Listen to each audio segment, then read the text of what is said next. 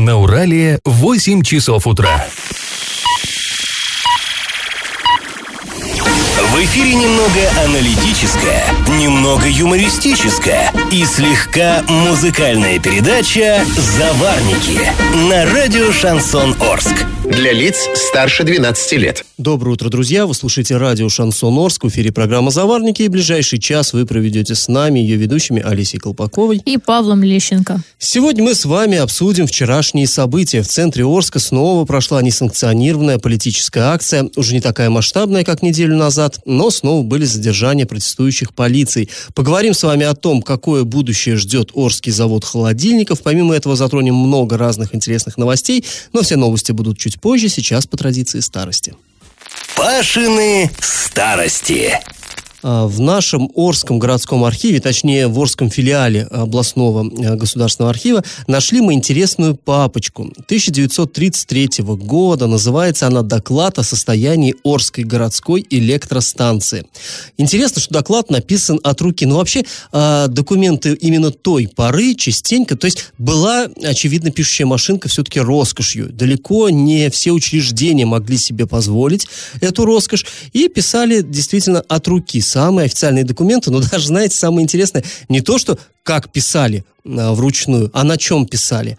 А, на оберточной бумаге. Вот такая, в моем детстве в такую колбасу заворачивали, приходишь э, в магазин продовольственный, такая э, коричневая, очень грубая, ломкая бумага, э, толстая, и вот, вот эти какие-то опилки в ней видны. Вот, и это, знаете, это еще не самый худший вариант, потому что мне попадались архивные документы, которые были написаны на обратных сторонах, официальные, понимаете, протокол с печатями, с подписями, а на обратной стороне бухгалтерской ведомости или на обратной стороне плаката, там какие-то трактора, там что-то там вот эти какие-то красные там молнии, а с, другой стороны официальный документ. И даже попадалось э, неразрезанное, ну, большой лист бумаги, э, фантики от сливовых конфет. Какой-то, какая-то Орская артель инвалидов выпускала конфеты эти, и вот э, бумагу как не порезали на фантике, а на обратной стороне тоже шлепнули. То есть и такое тоже вот бывало. Ну, э, в общем, понятно, что да, была напряженка с бумагой в стране, да, много с чем была тогда в стране напряженка. За Снегурочкой в магазин уже не сбегаешь, это а, не те времена. Непонятно, кто написал этот документ, то есть ни имени, ни фамилии автора нет. Просто подпись «Заведующий э, электростанцией». Все. Э, ну, вот так его и будем принимать. В общем, что э, он написал для начала такое вступление? Что же из себя представляла эта самая городская электростанция? Цитата. «Орская городская электростанция основана в 1910 году. Дальнейшее свое развитие получила от ликвидации пивзавода в 1914 году. Станция выросла случайно, без всякого проекта и расчета, а потому дальнейшее ее расширение без полного ее переустройства, обожаю вот эту орфографию старую, совершенно невозможно. Конец цитаты. Ну, мы уже как-то в одном из э, предыдущих выпусков «Заварников» вам рассказывали, что располагалась она вот где сейчас а, Старогородская котельная. Собственно говоря, это здание, это и есть тысячу раз перестроенное здание а, городской электростанции. Но вот что имел в виду заведующий, когда говорил, что станция возникла случайно? А, дело в том, что поставили ее для того, чтобы она обеспечивала электроэнергией пивоваренный завод э, купца Александра Фридриховича Маца. А, вот он поставил свой пивзавод, поставил станцию просто, чтобы она там, ну, я уж не знаю, какие у него машины были, им нужен был электрический ток. Он ее поставил. А потом в 1914 году пивзавод закрылся. Закрылся потому, что началась Первая мировая война, и царь-батюшка издал указ, э, сухой закон, ввел сухой закон, запретил э, ну, изготовление э, спиртных напитков, э, и поэтому завод пришлось прикрыть, а станция это есть, а станция это по тем временам мощная, целых 82 лошадиных силы. Ну, там это просто был электрогенератор. Вот как сейчас в любой хозяйственный магазин зайди и купи такую электростанцию. Ее можно на, ре, на ремне и через плечо таскать. Э, тогда было, конечно, не так. Это было громоздкое оборудование, ну, такой же бензиновый двигатель, двигатель внутреннего сгорания. Так вот, вот, э, пивзавод за, закрыли, как бы электроток вроде бы не нужен, и стали оттуда провода бросать уже э, к жилым домам. Там рядышком была улица Пионерская, купеческая по тем временам, пионерская она стала позже, до революции была купеческая, где, собственно, стояли э, купеческие особняки к самым богатым, ну, понятно, эта роскошь была несусветная, электрический ток, бросали провода, и вот господа купцы могли пить вечерний чай, вкушать при электрической лампочке, еще не лампочкой Ильича она была. Ну, а далее вот заведующий говорит, что необходимо исправлять кое-какие недостатки в этой электростанции, она слишком слабая. Вот о том, что там требовалось исправить, там тоже интересные есть моменты, я вам расскажу послезавтра. Ну, а сейчас наш традиционный конкурс. Мы уже вам как-то рассказывали, что купцу Александру Мацу помимо пивзавода принадлежал еще так называемый доходный дом. Сейчас в этом здании располагается управление пенсионного фонда. А на первом этаже там был ресторан, а на втором гостиница. И вот вопрос, скажите, как она называлась? Вариант номер один – европейские номера, вариант номер два – гостеприимная Азия и вариант номер три – Евразия. Ответы присылайте нам на номер 8 903 390 40 40. Ну а после небольшой паузы мы вернемся в эту студию и перейдем от старости к новостям. Галопом по Азиям Европам! Жителей многоквартирного аварийного дома на Гайском шоссе в Орске переселяют в гостиницу из-за угрозы обрушения здания. По информации э, муниципалитета, из-за подвижки грунта и расходящейся трещины в стене, а после заключения экспертов дом, дом признали аварийным, и дальнейшее нахождение жильцов в этих квартирах стало опасно. Поэтому а, людей решили разместить в гостинице. Проживание в течение 20 дней будет оплачено из резервного фонда администрации города. Позже людям нужно будет найти новое место для проживания. Однако, если не получится найти жилье в администрации, обещают рассмотреть вопрос о предоставлении помещений из маневренного фонда города. Подрядчик, который выиграл тендер на разработку проектно-сметной документации спортивного комплекса «Локомотив» в Орске, не выполнил свою работу в полном объеме. Я вам напомню, в 2018 году закрыли старое здание спорткомплекса «Локомотив». Ну, там, конечно, это громкое название, там было небольшое очень помещение э, в очень плохом состоянии. Его закрыли, пообещали поставить там настоящий дворец, там такой шикарный, показывали нам проект. Так вот, э, проектно-сметную сметную документацию вовремя не подготовили. Вот что, этому, что по этому поводу сказал глава города Василий Казупица. Задача по разработке проектно-сметной документации стадиона «Локомотив» не выполнена в полном объеме. Причина невыполнения подрядчиком, э, причина невыполнения подрядчиком условий договора. После проведения претензионной работы договор расторгнут в одностороннем порядке. Исполнитель внесен в реестр недобросовестных поставщиков, то есть не сможет более участвовать в госзакупках. Однако проектно-сметная документация все-таки была доработана, и сейчас она находится на госэкспертизе. Орск Русские пенсионеры до сих пор не могут пользоваться социальными картами в общественном транспорте. Напомним, их заблокировали в ноябре прошлого года в целях э, стабилизации ситуации с коронавирусом. Однако сейчас ситуация с заболеваемостью улучшается, и правительство области ослабляет ограничения. Но вопрос по картам пока не решается. Поэтому Василий Казупица, а, глава Орска, дал задание своему заместителю по муниципальному хозяйству Артему Учкину все-таки разобраться с этим вопросом и разблокировать проездные карты. После небольшой паузы, друзья, мы с вами вернемся в эту студию и обсудим вчерашние события. В центре Орска снова прошла несанкционированная политическая акция, уже не такая масштабная, но снова были задержания протестующих. Я в теме. Накануне в Орске снова прошла несанкционированная политическая акция протеста. В центре Орска с самого раннего утра начала дежурить полиция. И, к слову, в субботу она тоже дежурила. А, расскажем, как все было, потому что я была вот в центре событий вчерашнего дня. А, я уже сказала, да, что с раннего утра сотрудники правоохранительных органов патрулировали Комсомольскую площадь. С 12 начали туда подходить люди. А, ну, и так, небольшими кучками по два, по одному человеку. Вот каждому тогда подходили сотрудники полиции, проводили с ними разъяснительную беседу, ну, как бы люди послушали и отходили, и дальше стояли. И уже, наверное... Причем, по-моему, поначалу стояли где-то вот возле остановки, то есть... Нет, бы... нет, наоборот, нет? они сначала стояли около памятника Ленину, а. а там сотрудники полиции с ними проводили разъяснительную беседу, и они потом вот спускались туда к остановке. Вот. А ближе к часу уже там собралось, наверное, порядка 40 человек. Причем, э, знаете, мы там вот тоже гуляли по площади. А, глава города Орска был на работе. Мы смотрели, даже он в окно наблюдал за всем этим процессом. А, ну и, собственно, где-то вот, да, сейчас, наверное, сотрудники полиции уже начали в громкоговоритель призывать народ разойтись. А, детей, кстати, вот э, не было, по моим наблюдениям. То есть, если там было порядка 40 человек, из них, ну, может быть, человек 15, это были то, ну, не дети, видно, что студенты как бы, либо вот там 25 плюс. Остальные люди уже вот 35 и выше. Поэтому, когда говорили нам, что ходят дети, я вот здесь, наверное, не соглашусь. Может быть, в прошлый раз они и были, но в этот раз нет. Как-то были уже люди в таком, в осознанном возрасте. Ну и, собственно, полиция призвала всех разойтись. Они так дружненько развернулись и пошли по проспекту Ленина. Я к ним подхожу. Разошлись по Раз... проспекту Ленина. Да, разошлись. Но в одну сторону. В одну сторону. Я у них спрашиваю, куда направляетесь? Они говорят, ну, идем на Васнецова. Ну, хорошо. Причем а, вот шла колонна, впереди ее сопровождали сотрудники полиции и сзади. Их было очень много, я никогда столько не видела, даже на каких-то, знаете, масштабных мероприятиях, когда они должны быть. Вот, а, шла эта колонна до Шевченко, они начали вот по пути выкрикивать различные лозунги.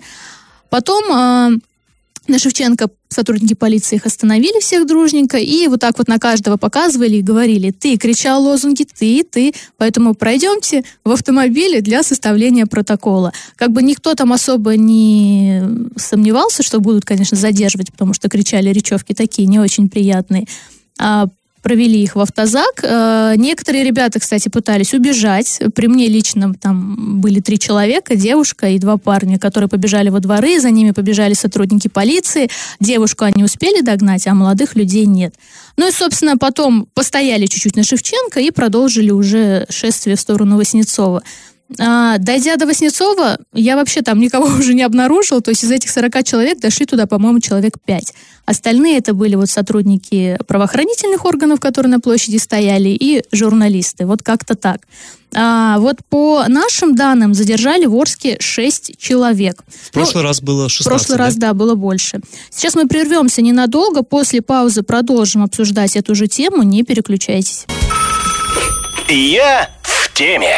Но мы возвращаемся к обсуждению несанкционированной акции протеста, которая прошла вот в воскресенье в Оренбурге и в Орске. Но мы уже сказали, что в Орске, вот по нашим данным, задержали 6 ребят, но жестких задержаний, как на прошлой неделе, не было. То есть, как бы их просто приглашали э, в автозак, сказали, что пойдемте, составим сейчас протокол. Вот нам я ничего не видела такого, ну что и вот э, один, один эпизод догонялок был все-таки. Да, один эпизод догонялок был, но опять же, там тоже прям вот, чтобы жестко задерживали, такого такого не было.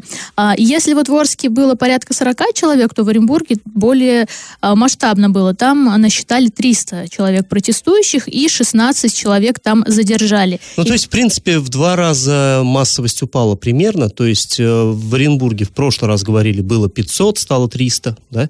У нас было около сотни, стало 40. То есть, ну, ну да. вот плюс-минус. И, э, кстати, на акцию протеста в Оренбурге пришли даже два депутата ЗАГСОБа. Владимир Новиков и э, Владимир Фролов. Они также разговаривали с участниками акции, там в чем-то их поддерживали, в чем-то нет. А, также на акцию пришли сторонники действующей власти, то есть они там активно вступали в спор и так далее. И еще интересный момент, если на прошлой неделе в Орске, когда была протестная акция, тоже у нас а, решили выгнать коммунальную технику и начать чистить э, площадь, то в этот раз она у нас была чистая, поэтому выгонять технику не пришлось, а вот в Оренбурге устроили парад снегоуборочной техники техники. Видимо, решили показать, смотрите, сколько у нас всего. Ну и вообще, знаете, интересна была реакция чиновников. То есть если в прошлый раз э, акции прошли, вот эти протестные, как-то особо никто не высказывался, ну так, по минимуму, то в этот раз э, сразу же пост у себя в Инстаграме выложил вице-губернатор Игорь Сухарев. А я, кстати, Олесь, перебью. Тогда не только они отмалчивались, и их за это очень сильно критиковали. И тогда наши коллеги, в основном оренбургские журналисты, говорили, что, ну, это ж не каждый день такое происходит происходит, да, в, в областном центре, по крайней мере, и почему ни губернатор, ни глава Оренбурга никак не отреагировали, это демонстрирует, то ли они не владеют ситуацией, то ли им нечего сказать. Я, кстати, в этом согласен с ними. Ну, что-то как-то надо было отреагировать, наверное. Вот теперь, видимо, а, провели работу над ошибками, но чтобы губернатор что-то говорил, но я не встречал. губернатор, да, и глава Оренбурга я тоже не видела, чтобы высказались не с Но прошлой Орские недели. власти, по крайней мере, Орские, да, отреагировали. А, Василий Казупица тоже выложил в своих социальных сетях пост. Ну, естественно, он написал написал, что была акция несанкционированная, поблагодарил сотрудников правоохранительных органов, что они вот э, успокоили, так сказать, ребят. И возвращаясь к вице-губернатору, он э, написал у себя в соцсетях, что протест сдулся. Вот, так он выразился, причем он сказал сдулся, несмотря на такую агитацию в медийном пространстве. И вот эта, знаете, фраза меня немножко задела. Что значит агитация в медийном пространстве? А, когда все это только начиналось, вот насколько нам известно, распоряжение пошло по всем вот школам, там, да, училищам, вузам, чтобы с ребятами проводили разъяснительную работу. И тогда же мы говорили, что, ну, вы сами понимаете, что это молодежь, и когда вы начинаете им говорить, что что-то делать нельзя, это как красная тряпка для быка. А Сами же в соцсетях они у себя выкладывали, тоже говорили, не идите, не идите. А, сотрудники эм, УМВД нам, журналистам, рассылали пресс-релизы а, с просьбой опубликовать, э, чтобы тоже, чтобы никто, чтобы не, никто приходил. не приходил. И тут непонятно, с чьей стороны была вот эта вот реклама. Почему-то ну вот... да, антиреклама стала на самом деле хорошей рекламой. Это было вот неделю назад. Сейчас как-то вот я уже не наблюдаю такой вот накачки. По крайней мере, если неделю назад присылали в родительские вот эти вот так называемые мамские чаты, чатики, да, э, какие-то странные ролики довольно нелепые, то сейчас такого уже не было. Ну, кстати, вот помимо э, Василий Казупица опубликовал э, такой пост у себя в соцсетях, Сухарев, мы уже сказали, вот депутат Заксоба, я смотрю, Ермек Алкулов тоже написал. Ну, в общем-то, ничего такого тут он сильно-то нового не сказал, что надо выражать свое мнение цивилизованно, там несанкционированные акции, это не наш метод и прочее. Ну, так или иначе, вот отреагировал, там что-то сказал. Ты знаешь, Алис, мне интересно э, было посмотреть все-таки э, именно э, реакцию даже не столько властей, сколько обычных людей в соцсетях, меня она, если честно, удивила.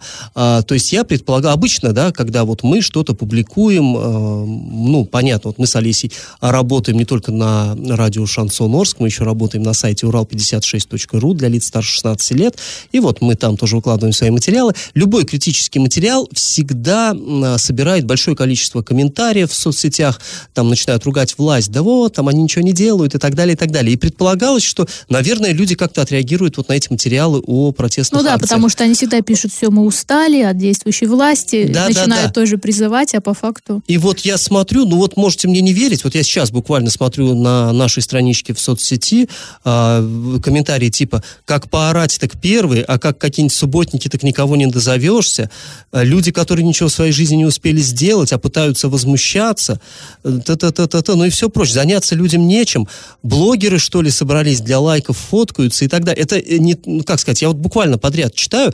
Конечно, может, у меня как-то такое однобокое восприятие этого, но я на самом деле удивлен. Да нет, кстати, Поддержки вчера даже мало. вот э, я с этой колонной же как журналист шла, снимала онлайн, и около одного магазина стояла э, толпа людей. Ну, видимо, там обед был или что, не знаю, очередь у них на улице была.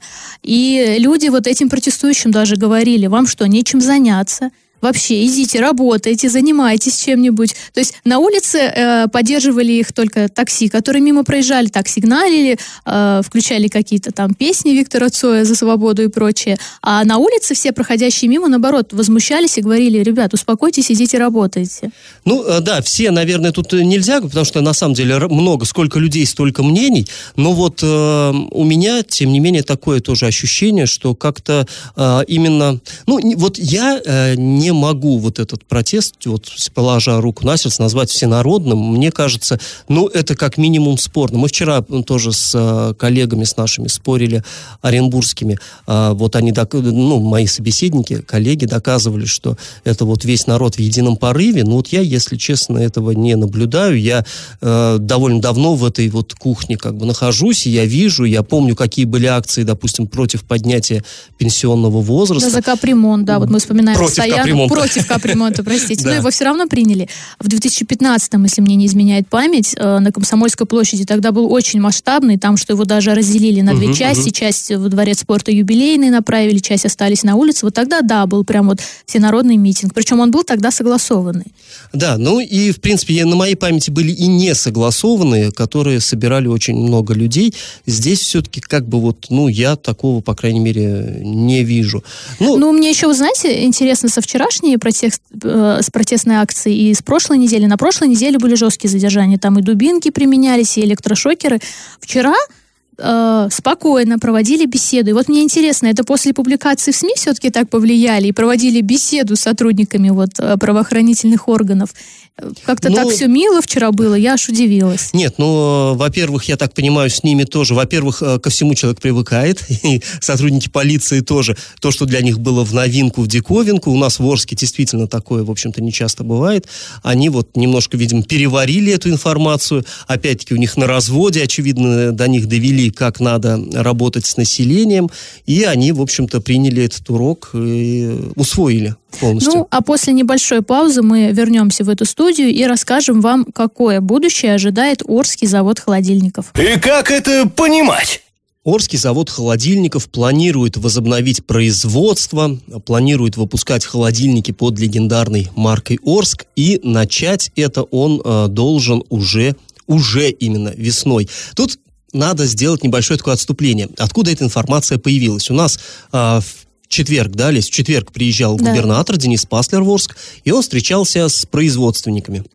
Ну, по непонятной причине а, прессу на это совещание как ну, не позвали. Ну, видимо, боялись, что вот они там, а, что мы их перезаражаем или что уж, я не знаю. Не позвали. Они обсуждали это при закрытых дверях. Это такая вот у нас а, традиция замечательная в кавычках.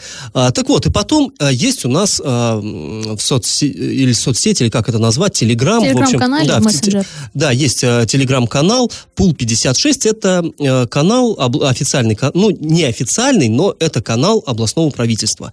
То есть там публикуются релизы всевозможные. И вот я просто процитирую, что там написано по этому поводу. Орский завод холодильников планирует возобновить производство уже весной. После модернизации потребуется уже порядка 250 сотрудников. И вот лично меня вот это уже, оно меня настолько, э, как бы сказать, там, раскачало, ну, уже. То есть это такая победа, уже весной. Да, все мы рады, что начнется производство легендарных холодильников Орска. Мы надеемся, что это произойдет. Но вот это слово «уже», оно, это, как бы сказать, очень уместно использовано. Дело в том, что когда еще летом вот этот завод холодильников, ну, правильно это называется, ТПК Орские заводы, когда их э, продали с аукциона, и э, это предприятие обанкроченное купил э, бизнесмен Дмитрий Юдин, он из, откуда там, из Центральной России, я сейчас, а, Туль, из Тулы, из Тулы, да. А, так вот, он приехал сюда из Тулы осматривать вот это хозяйство, которое ему досталось, и мы с ним э, встречались, я брал у него интервью, и его спрашивал, вот я опять процитирую, это было 15 июля прошлого года – э, спрашивал, когда планируете запустить производство? Он ответил, этой осенью, то есть осенью 2020 года. Не весной 21 а осенью 20 он планировал запустить. К весне он рассчитывал выйти уже на полную загрузку, проектную мощность, все. Дальше я его спросил, какую, на какую численность персонала рассчитываете? Он сказал, порядка 300 человек. То есть тогда казалось 300, теперь 250. Но э, интересно, что нам э, областные власти это преподносят, э, ну, понимаете, да, планировалось осенью запустить, а запустят весной, но уже не еще только, на полгода перенесли сроки, но уже, уже как будто достижение какое-то, а не а, наоборот. Планировалось 300 людей набрать, уже 250. Вот, то есть главное оптимизма не терять. Это такое кредо наших чиновников. При этом я прекрасно понимаю, что завод запустить это, это колоссальный труд, и здесь все может пойти не так. Я нисколько там этого же Дмитрия Юдина ни в чем не упрекаю как может, так работает. Да вот божьей помощи просто. Поднимайте наш завод, выпускайте наши холодильники. Ура! Хоть когда-нибудь. Но именно вот из этого делать э, какую-то победу несусветную, ну, мне кажется, это немножко смешно. То есть... Э, ну да, а... я бы понимала, если бы уже, зап уже запустили, да, уже да, взяли да. штат сотрудников, и э, производство бы работало в полную мощь, тогда можно было бы применять слово «уже». Да, но пока нет, э, пока нет никакого производства, но, тем не менее, конечно же, мы надеемся, надеемся на лучшее, надеемся, что э, марка эта наша легендарная, э, она все-таки возродится и будет снова Орск э, греметь на всю Россию. Кстати, помнишь, э, в прошлом году, по-моему, главный архитектор Оренбургской области Наталья Ибрагимова писала у себя в соцсетях пост, что она не понимала, почему холодильники Smeg смогли сделать вот ретро-дизайн угу. фишкой своей, а Орск нет. Она прям тогда такой пост выложила, и мы его тоже обсуждали. Вот эти вот именно старые холодильники холодильники Орск, помните, Дутые которые, такие, да, да. дутые, красивые. Вот она считала, что это можно было сделать фишкой, и сейчас тоже запустить это в производство, чтобы стояли классные холодильники ретро. Да, ну, посмотрим, что же получится у нового собственника. Сейчас мы прервемся, друзья, на небольшую паузу, а потом вернемся в эту студию и расскажем очередную новость дна. Новость дна. Ну, прежде чем перейти непосредственно к новости дна, а, я э, зачитаю одно сообщение, которое нам пришло сейчас на наш горячий телефон. А, Люди спрашивают, как вообще город будет развиваться и что с мусорным э, заводом. Хотелось бы услышать об этом. Как будет развиваться город, это слишком большая тема, и мы, наверное, с Олесей недостаточно компетентны Да, для мне этого. кажется, даже администрация. Недостаточно компетентна, да. Да. А, что касается мусорного завода, вы, наверное, просто ну, не слушали в одной из предыдущих программ. Да, мы говорили, что а, заявлено, что, скорее всего, не то, что, скорее всего, возможно, у нас здесь на востоке области и не будет этого завода, поскольку не могут найти инвестора, не могут найти того, кто будет вкладывать в это деньги. И мы тогда с Олесей удивлялись, здрасте, приехали, а когда у нас создавалась вот этот вот, э, мусорный оператор э, ООО «Природа», Речь шла о том, что почему он, собственно, так взвинтил тарифы на мусор э, и прочее. Да, потому что он будет инвестором всех вот этих вот а, преобразований экологических. А тут оказывается, что как бы они уже отошли в сторону, а другого инвестора нет. Поэтому э, мы пока не знаем, на самом деле, что, что будет, но э, уже вот, по крайней мере, на областном уровне было заявлено, что, возможно, на востоке области вовсе не появится такого предприятия. Но мы будем держать руки, руку на пульсе и обязательно, а, как только что-то будет известно, мы вам, конечно, сообщим. А, Ну, а теперь, собственно, к новости дна. А, Криминальная такая новость. А, Первое судебное заседание по делу экс-министра образования области Вячеслава Лабузова пройдет 4 февраля. Уголовное дело приня- принято уже в производство суда. Давно уже ведется следствие.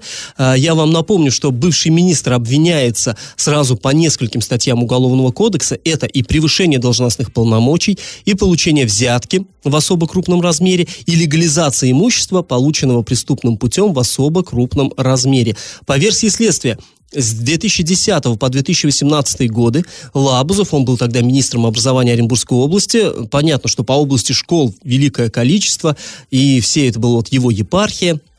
Все школы требуют ремонта, ну, на каком-то там этапе, по крайней мере. И а, следствие обвиняет его в том, что он отдавал а, подряды по ремонту вот этих образовательных учреждений, ну, кому надо отдавал, в общем. И а, на полтора миллиарда договоры были заключены без торгов. То есть э, один, э, один участник, соответственно, цена не сбивалась, бюджетные средства не экономились, а, лакомые кусочки из бюджета получали те, кому позволил министр. Так считает следствие. Суд пока а, своего веского слова не сказал, поэтому мы не можем утверждать, что так оно и было. Но в любом случае а, утверждает следствие, что он не только деньгами эти получал взятки, но и а, имуществом и услугами. Так, например, в одном из элитных поселков в пригороде Оренбурга для него был построен жилой дом стоимостью 48,5 миллионов рублей. Мне, честно говоря, трудно себе даже такую сумму представить. Что там такое можно на 48 а, миллионов? Ну, мы видели фотографии этого дома. А, там на воротах золотом, ну, разумеется, не золотом, в смысле аурум, а, А какой-то может быть, и золотом. А может быть и золотом. За такую-то сумму. Написано, не золотом. написано «Лев», потому что Лабузов, ну, он лев по знаку зодиака, по гороскопу. Вот, там какой-то м, чудовищно дорогой мрамор использован, там европейский и так далее.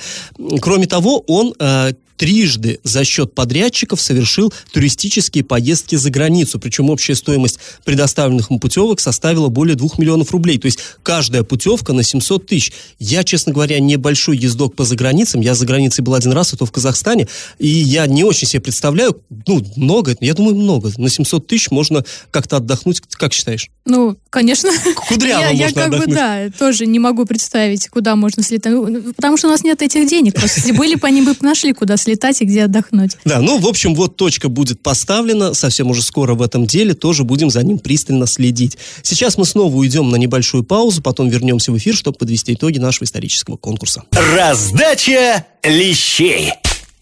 Ну что, давайте итоги конкурса нашего подводить. В начале программы Олеся вас спрашивала, как называлась гостиница, которая была расположена в доме, где сейчас находится управление пенсионного фонда. Ну, знаете прекрасно, наверное, это здание. Это там вот на, в старом городе. Очень красивое двухэтажное здание. А, так вот, а, значит, находится эта гостиница, сами понимаете, старый город, она находится на азиатском берегу Урала, в Азии.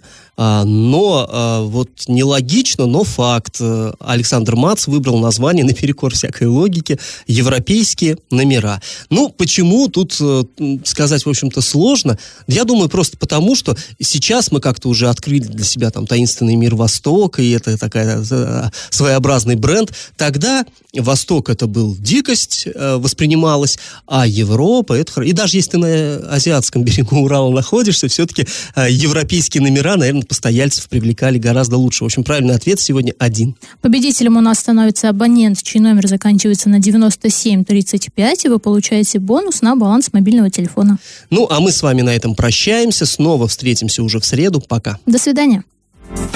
Завариваем и расхлебываем в передаче «Заварники» с 8 до 9 утра в понедельник, среду и пятницу на радио «Шансон Орск». Категория 12+. Радио «Шансон». СМИ зарегистрировано Роскомнадзором. Свидетельство о регистрации Л номер ФС 77 68 373 от 30 декабря 2016 года. Для лиц старше 12 лет.